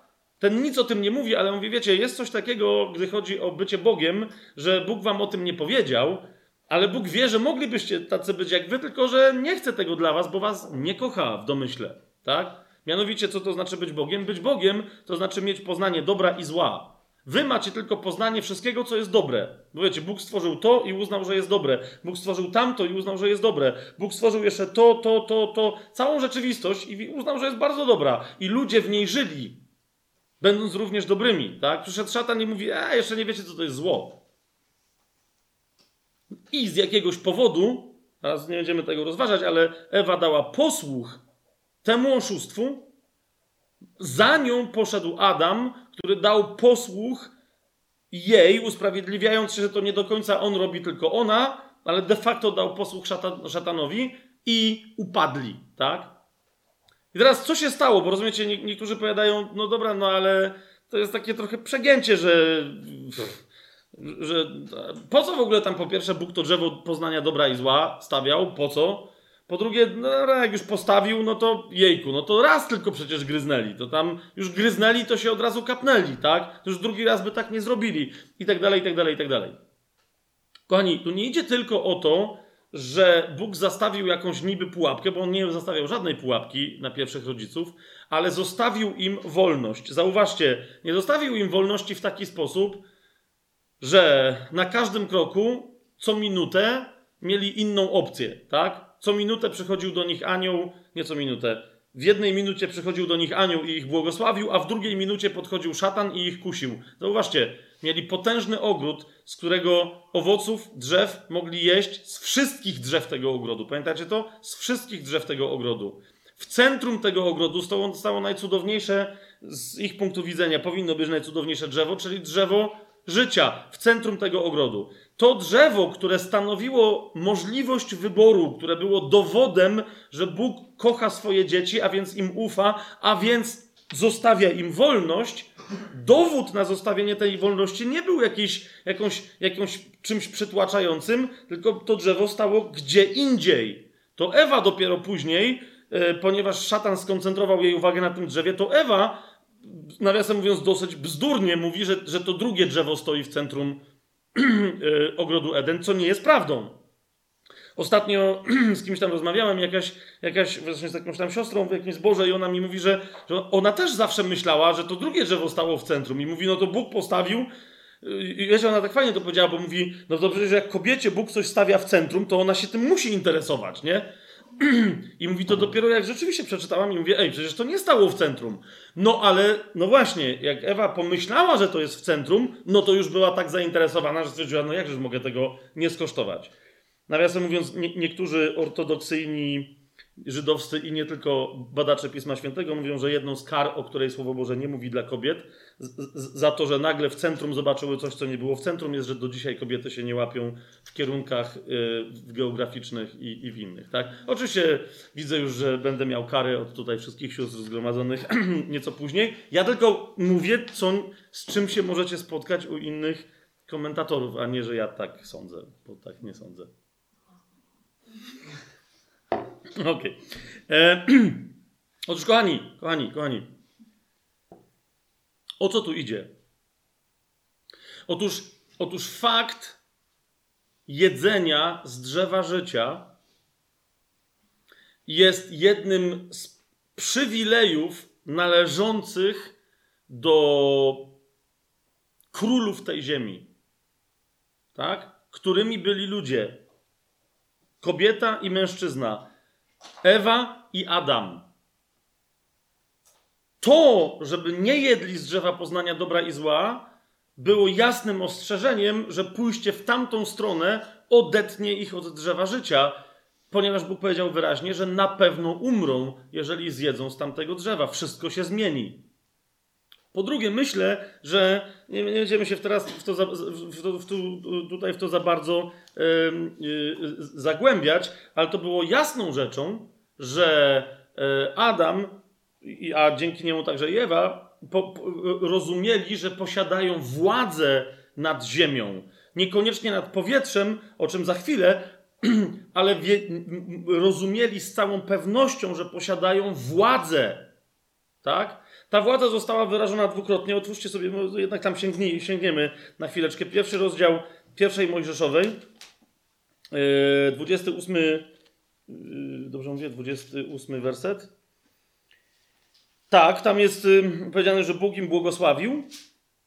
I potem zauważcie, potem Bóg powiedział do nich: bądźcie płodni i rozmnażajcie się Okej, okay, bądźcie płodni i rozmnażajcie się, twórzcie, nie tylko róbcie dzieci, ale w ogóle twórzcie, tak? Konstruujcie, takimi was stworzyłem. Napełniajcie ziemię, a więc przejmuj, rozumiecie, niech wasze potomstwo, które spłodzicie i wasze dzieła wypełnią całą ziemię. W ten sposób, uważajcie, czyńcie ją sobie poddaną, ziemię, tak? Ale teraz pytanie, to, to co nie jest im poddana? Jest, tylko chodzi o to, żeby, żeby będąc poddaną, żeby ulegała zmianom jakie ludzie zechcą na tej ziemi wprowadzić, żyjąc w zgodzie z wolą Bożą. I dalej zauważcie, co jest powiedziane. Panujcie w domyśle także nad rybami morskimi i nad ptactwem niebieskim i nad wszelkimi zwierzętami, które poruszają się po ziemi. A więc wszelkie istoty, niekoniecznie ludzie tam gdzieś pod wodą mieli jakąś specjalną władzę, władzę a zwłaszcza niespecjalną w powietrzu, nie zmienia to jednak faktu, że nad tymi wszystkimi istotami, które zostały stworzone dla Ziemi, a więc docelowo dla ludzi, ludzie mieli panować i panowali. I panowali. To, że my dzisiaj spotykamy dzikie zwierzęta i te dzikie zwierzęta mogą stanowić dla nas zagrożenie, to jest jeden z aspektów naszego upadku. Tak? Przed upadkiem oraz później po powrocie Chrystusa na ziemię powróci nasze panowanie nad całym stworzeniem. Zresztą to stworzenie, nawet kiedy nas atakuje, jak kogoś tam jakieś dzikie zwierzę drapnie, szarpnie, może nawet zabije, to i tak jest tylko wyraz rozpaczy tego stworzenia. Tak? List do Rzymian mówi wyraźnie w ósmym, roz, w ósmym rozdziale, że całe stworzenie jęczy i wzdycha, nie mogąc się doczekać objawienia się synów ym, i córek bożych. Tak? A więc zauważcie, ludzie e, dostali władzę, dostali władzę panowania. I jeszcze zobaczcie, e, e, drugi rozdział, 15 werset. To jest drugi raz, kiedy jest powiedziane, że Pan wziął człowieka i umieścił go w ogrodzie Eden. To jest specjalny Boży ogród. To, to, to, to, jest akurat coś, co Bóg na początku, co Bóg na początku stworzył. Znaczy, ósmy werset. To Pan Bóg zasadził ogród w Edenie. Widzicie? Na wschodzie i umieścił później tam dopiero człowieka, którego ukształtował. Widzicie? Pan Bóg zasadził ogród, tak? A następnie nawet swoje dzieło, w którym znajduje, znajdowało się drzewo życia, nawet swoje dzieło Bóg poddał pod panowanie człowieka. Zauważcie 15 werset. Bóg, y, Pan Bóg wziął więc człowieka i umieścił go w ogrodzie Eden, aby go uprawiał i strzegł. Rozumiecie? Pierwsza kwestia, która, yy, która więc powinna nam przyjść na myśl, że kiedy w trzecim rozdziale yy, pojawia się wąż na początku, w pierwszym wersecie, yy, wąż był bardziej przebiegły niż wszystkie zwierzęta polne, które Pan Bóg uczynił i powiedział on do kobiety, to, to pierwsze pytanie pada, jeżeli tam pojawia się wąż i zaczyna kwestionować sprawy związane z tym ogrodem, to czy nie powinien odezwać się strażnik? Czy Ewa a w każdym razie Adam, czy nie powinien tupnąć i powiedzieć zaraz, zaraz, tak? Ja tu jestem gościem, który strzegę tego ogrodu. Skąd ty możesz wiedzieć lepiej, co się tutaj dzieje, skoro to ja nad nim panuję i ja go pilnuję? Rozumiecie, o co mi chodzi? Wąż tymczasem tam sobie swobodnie gada, oni też z nim rozmawiają. I teraz cały upadek to nie jest tylko kwestia sprzeniewierzenia się Bogu, ale cały ten upadek symbolicznie wyrażony w spożyciu z owocu drzewa poznania dobra i zła, po pierwsze, jest decyzją człowieka, i na tym polega grzech, jest decyzją człowieka, żeby zrezygnować z życia na rzecz poznania moralnego. Na rzecz poznania, może, nie, może też i w ogóle, ale zwłaszcza moralnego, tak? Lepiej jest, to była ich decyzja, zasmakować czym jest zło w kontraście do dobra, niż mieć życie. Widzicie to? Bo jeżeli, jeżeli Bóg powiedział, jeżeli zjecie z tego drzewa, no to, no to nie będziecie mieli y, y, nic z tego drugiego, ponieważ niechybnie, yy, niechybnie umrzecie. To jest pierwsze. Zrezygnowanie z życia, rozpoczęcie poznania. Dlatego, zauważcie, rzeczywiście tak się stało. W momencie, kiedy ugryźli, pamiętacie, tam było napisane, natychmiast oczy im się otworzyły. Ale jakie oczy im się otworzyły? Cielesne. Dlaczego cielesne oczy im się w pełni otworzyły? Bo zobaczyli to, co cielesne. Tak? Mianowicie co zobaczyli? Że są nadzy. Zobaczcie, do dzisiaj dzieci, u, u wszystkich dzieci obserwujemy ten sam proces. Tak? Po tym możesz rozpoznać, że dziecko doświadczyło grzechu, że otworzyły mu się oczy i zaczyna się wstydzić. W momencie, kiedy jest niewinny, się nie wstydzi. Rozumiecie, o co mi chodzi? Patrzy na świat z absolutną ciekawością, ale też niewinnością. Nie, nie, nie spodziewa się, żeby jego ciało miało być wykorzystywane i żeby przy pomocy swojego ciała wykorzystywać cieleśnie inne cielesności. Wiecie, nie chodzi mi tylko tu o seksualność w tym momencie, ale w ogóle o różne, o różne historie. Tak? Natomiast im otworzyły się oczy e, cielesne, a w duchu jedyne, co zrozumieli, to jest właśnie wstyd to jest, że stali się grzesznikami. Przestali być świętymi, utracili światłość. Widzicie o co mi chodzi? Światłość, o której mówił, mówi prolog Ewangelii Jana, która jest życiem czystym w Bogu, które trwa wiecznie. Utracili światłość w momencie, kiedy wyłączyła się światłość, która nawiasem mówiąc, wydaje mi się, że dosyć to wynika z tekstu hebrajskiego, ta światłość ich okrywała. Rozumiecie? W momencie, kiedy się na siebie patrzyli, widzieli światłość, a nie widzieli ciał. Tak? W momencie, kiedy, kiedy ta światłość się wyłączyła, wtedy nagle zobaczyli to, co ona skrywała, i dlatego zobaczyli, że są nadzy. A wraz z tym zobaczeniem, w mroku tego, co żyje, ale się skończy, pojawił się lęk, że skoro to życie się skończy, to trzeba wyeksploatować ciało tak, jak się tylko da. Tak? O tym jeszcze, jeszcze za chwileczkę e, będzie więcej. Druga rzecz, mając władzę od Boga, jeżeli się sprzeniewierzyli Bogu, wówczas co się jednocześnie stało? Oddali swoją władzę temu, który w tym momencie prawdopodobnie władał tylko w powietrzu. Tak? Nie wiem, czy na to. Ja nie będę teraz w to za bardzo wchodził, ale zwróćcie na to uwagę. Przy całym opisie stworzenia, ja zresztą sam często o tym tak gadałem, że Bóg e, za każdym razem mówił, że wszystko było dobre. I ktoś mi niedawno zwrócił uwagę, mówi, że ej, ale nie wiem, czy zauważyłeś, tam jest jeden moment, kiedy Bóg stwarza coś, i to jest jeden, jedyny moment, że Bóg ani na to nie patrzy, ani nie mówi, że to jest dobre. Okej, okay. okay. pierwszy rozdział sobie otwórzcie. ta, ta, taka jedna malutka dygresyjka, ale zobaczcie, jak naprawdę, naprawdę jak Słowo Boże potrafi być ekstremalnie precyzyjne. Jest pierwszy rozdział. No, no, widzicie te wszystkie tam historie, tak? Ym, y, dziesiąty werset. Bóg nazwał suchą powierzchnię, pierwszy rozdział y, Księgi Pierwszej Mojżeszowej, czyli rodzaju. Pierwszy rozdział, dziesiąty werset. Bóg nazwał suchą powierzchnię ziemią, a zbiorowisko wód morzami. I Bóg powiedział, że co? Że to było dobre. Zobaczcie dwunasty werset. Y, ziemia wydała trawę i tak dalej, i tak dalej. Y, I na koniec dwunastego wersetu i Bóg widział, że co? Że to było dobre. Potem mamy następne stworzenie, 17 werset. Bóg umieścił na firmamencie nieba tam, żeby świeciły nad ziemią. 18 werset. Y, I Bóg widział, że co? Że to było dobre. I tak dalej. Ale teraz zauważcie jedną rzecz. To dlaczego w takim razie, kiedy Bóg stworzył powietrze, nie powiedział, że to było dobre?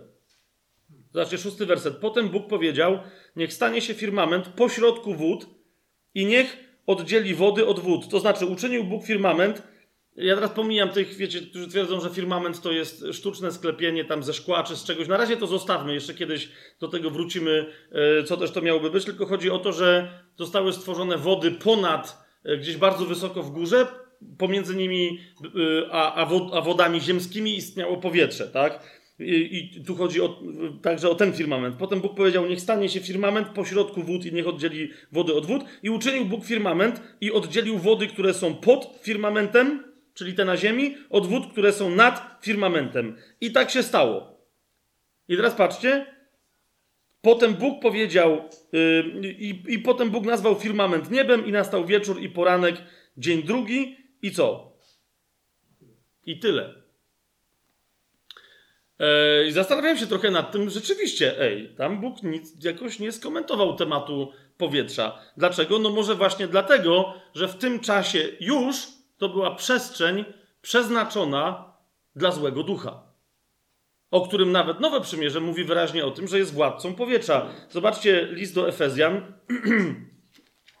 list do Efezjan, drugi rozdział, drugi werset, gdzie jest powiedziane, że Bóg nas ożywił kogo nas? No właśnie, on tam mówi, że y, niegdyś byliście umarli w upadkach i w grzechach, w których niegdyś postępowaliście według zwyczaju tego świata i według władcy, który rządzi w powietrzu, ducha, który teraz działa w synach nieposłuszeństwa.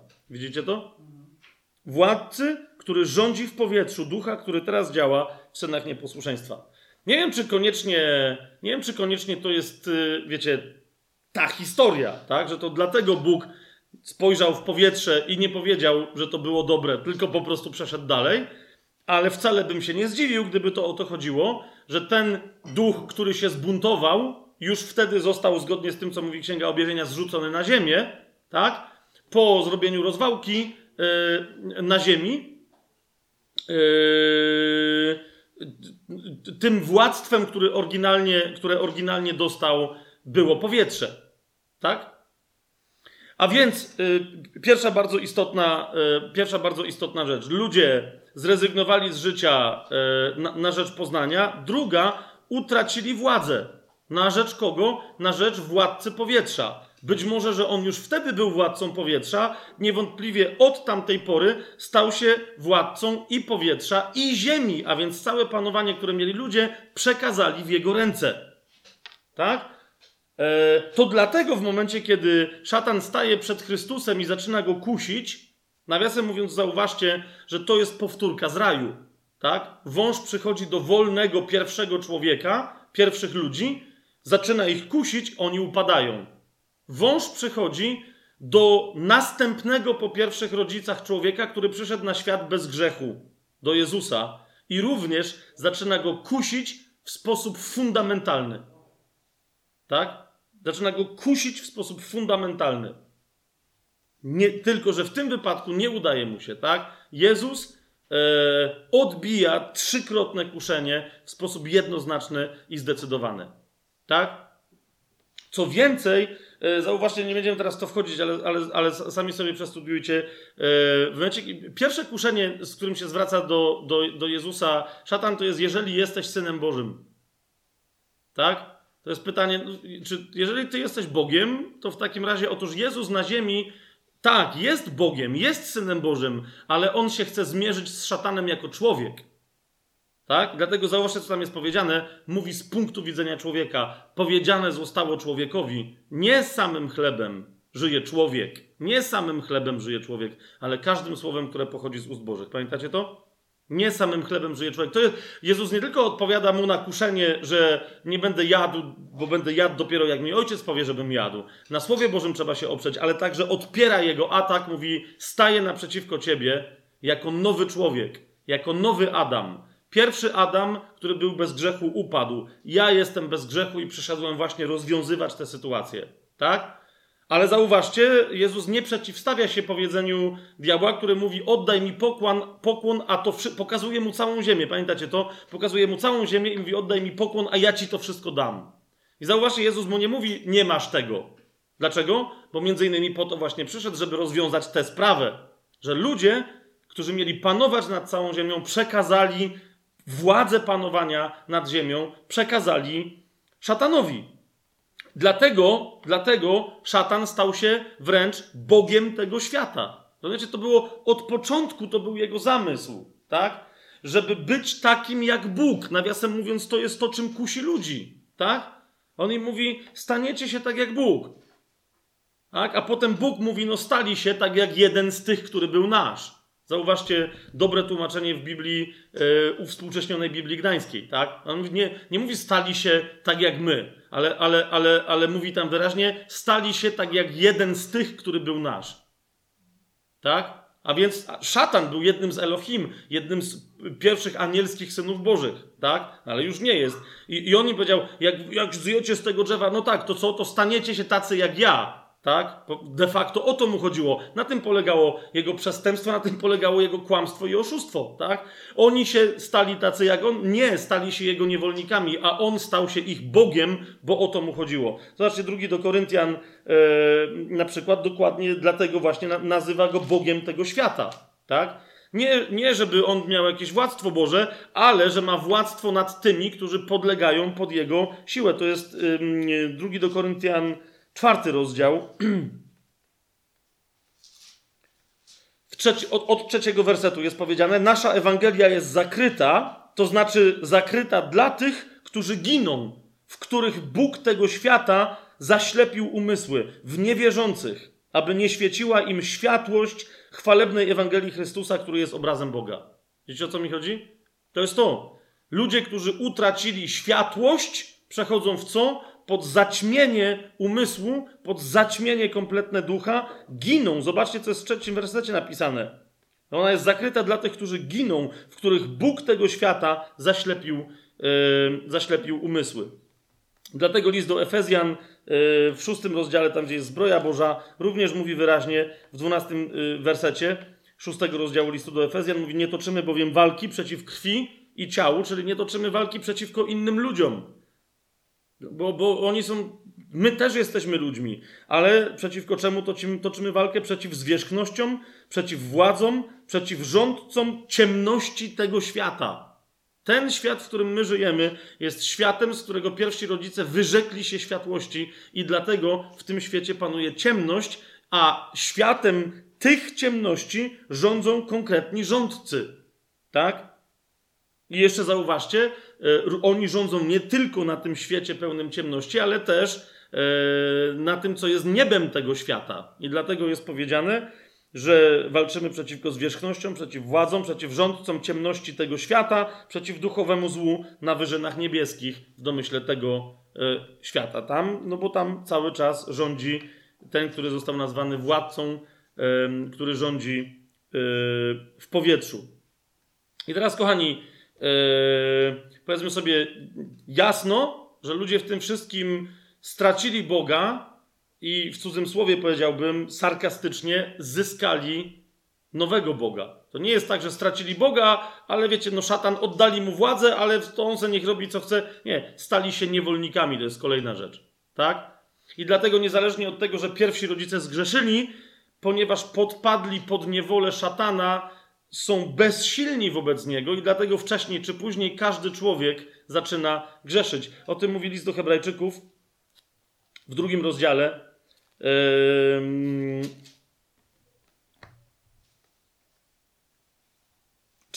powiedzmy werset.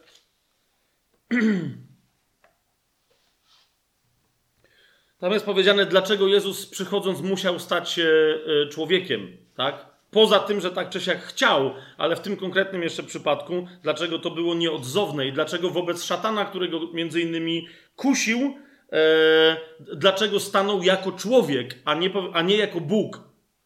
Dlaczego nawet na krzyżu, pamiętajcie, to już, to już nie szatan, bo szatan go jeszcze kusił i straszył w ogrodzie Getsemani. Ale pamiętacie, co, jak na krzyżu był kuszony? Tak? W jaki sposób? Jeżeli, jeżeli masz taką moc, jeżeli jesteś tym synem Bożym, na którego czekaliśmy, to zejdź z krzyża, tak? Jezus oczywiście, że mógł to zrobić, ale wtedy by przestał walczyć jako człowiek. Musiał przyjść jako człowiek i jako człowiek w ciele i w krwi pokonać tego, który zniewolił całą ludzkość. Zobaczcie. To jest od, y, drugi rozdział y, listu do Hebrajczyków od 14 wersetu. Ponieważ zaś dzieci są uczestnikami ciała i krwi, i on także stał się ich uczestnikiem, aby przez śmierć zniszczyć tego, który miał władzę nad śmiercią, to jest diabła. Teraz, dlaczego Chrystus swoją śmiercią, zamiast przegrać, tak jak wszyscy inni ludzie, akurat wygrał, to o tym sobie powiemy w następnym spotkaniu, ale chodzi mi o to, że zwróćcie na to uwagę, że tu jest przede wszystkim powiedziane wyraźnie, że od, od czasu upadku ludzi na ziemi, nie tylko ludzie przestali mieć dostęp do drzewa poznania, do drzewa życia, ale nad ich śmiercią władzę ma diabeł. Jest wyraźnie powiedziane, yy, że miał władzę nad śmiercią. Kto? Diabeł. Chrystus więc yy, umarł, aby wyzwolić tych, zauważcie, którzy z powodu lęku przed śmiercią przez całe życie podlegali niewoli. No więc ludzie rodzący się na tym upadłym świecie podlegają niewoli szatana, szatan zniewala ich w tą stronę, aby popełniali osobiste grzechy, a popełniając osobiste grzechy, ludzie ostatecznie kończą śmiercią. Teraz kończą śmiercią fizyczną, ale ponieważ brakuje im w środku światłości, która jest życiem wiecznym, w związku z tym nie tylko umierają śmiercią fizyczną, ale idą na zatracenie wieczne. Giną śmiercią wieczną. Jasne jest to, to, to, co mówię? Teraz niektórzy powiadają, no ale to czemu Bóg ich tam wyrzucił? No właśnie dlatego, żeby tę sprawę rozwiązać. Ludzie w wolności wyrzekli się swoich przywilejów. Ludzie w wolności wyrzekli się swojego wiecznego życia, które mieli od Boga. Ludzie w wolności wyrzekli się władzy, którą mieli od Boga, a poddali się pod przeklęte władztwo władcy powietrza szatana Belzebuba.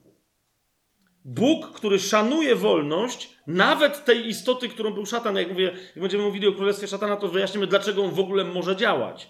Tak? Ale e, no, no właśnie, dlatego, że Bóg szanuje wolności. Teraz Bóg w ramach uszanowania wolności. Inna jeszcze jest rzecz, rozumiecie, bo niektórzy nadal pytają, a czemu Bóg szanuje wolność? Właśnie dlatego, że jest miłością. Tak? Jeżeli wezmę kogoś i go zmuszę, żeby mnie kochał, to, to, to on się zachowuje, jakby mnie kochał, ale skąd ja mogę wiedzieć, że on mnie kocha? Musi być wolność, żeby była miłość. A więc Bóg szanuje wolność, ponieważ chce nas obdarowywać miłością, ale też oczekuje od nas miłości. Widzicie, pierwotna dobra nowina zakończyła się dosyć poważnym dramatem. Nie mówię tragedią, bo tragedia się kończy źle. Dramat ma elementy tragedii, wygląda wszystko, jakby się skończyło tragicznie, ale pomimo, że Bóg szanuje wolność, znalazł rozwiązanie i wyjście z tej sytuacji. No ale y, o tym, jakie to było wyjście, to sobie powiemy w następnym, y, znaczy w następnej części, która nie wiem, będzie chyba po, po tej przerwie. Dodam tylko y, dla Was tutaj obecnych, ale też dla tych, którzy to jakoś już po jakimś czasie, nie wiem kiedy to będą oglądać, że już jest strona niektórzy zadają pytanie, yy, że oglądali nasze materiały gdzieś tam na jakichś stronach i pytają, czemu tam się coś nie pojawiło, czy coś. Kochani, udostępniamy nasze materiały za darmo na kanale Tajemny Plan na YouTubie i nie mamy absolutnie żadnego problemu z tym, żeby yy, jakieś tam strony z, z, różnych powodów korzystały z tych materiałów, ale nie mieliśmy do tej pory swojej strony, to, więc to nie są nasze strony, tak?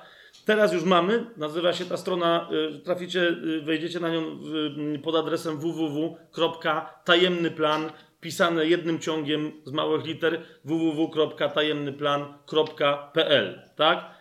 E, została ona tak przygotowana, żeby poporządkować te wszystkie materiały, żeby, żeby, żebyście widzieli, odróżnili na przykład nauczania, które gdzieś tam mieliśmy po różnych zborach i także u nas, e, ale jakby nie związane z podstawowym studium biblijnym, które odcinki należą do studium biblijnego, co w danym odcinku się znajduje, ponieważ tam się pojawiają e, konkretne opisy. A więc jest ta strona, jeżeli chcecie E, oglądać czy, czy studiować Słowo Boże e, z tajemnym planem bez rozpraszaczy, jakie się pojawiają normalnie na YouTubie, to warto z tego skorzystać. I jednocześnie, żeby widzieć, wiecie, cały ogląd, jak wyglądają te materiały e, w różnych kontekstach, czego z czego się można dowiedzieć, co z czym jest powiązane. Jeżeli ktoś gdzieś studiował rzetelnie, ale coś, coś, coś mu tam wypadło, czy coś minął, to tam to e, szybko i łatwo e, znajdzie. Więc jeszcze raz powtórzę, jeżeli skorzystacie z innych stron, super, ok, ale ja nie wiem, co się tam dzieje.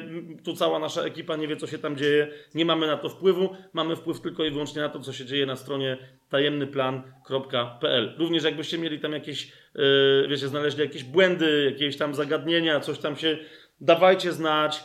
Yy, to będziemy wprowadzać poprawki, żeby to jak najlepiej funkcjonowało. Również gdyby się znaleźli chętni i teraz mówię do, do tu obecnych, tu już wielu pracuje, ale, ale także do tych, którzy słuchają tego materiału, którzy chcieliby pomóc tak, w, we wprowadzeniu we właściwe miejsca cytatów, którymi się posługujemy, biblijnych, w, czy tam w innej jakiejś tam drobnej czy, czy, czy większej robocie, jeżeli chcielibyście y, uczestniczyć we współprodukowaniu, współrealizowaniu, współtworzeniu tajemnego planu, to również zachęcamy tam na tamtej stronie. Jest kontakt, zgłoście się i będziemy działać.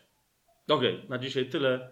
E, do szybkiego zobaczenia przy następnym materiale, bo myślę, że nawet wiedząc że i doświadczając tego, że jesteśmy zbawieni, to nie możemy się doczekać ogłoszenia dobrej nowiny, którą żyjemy. Amen.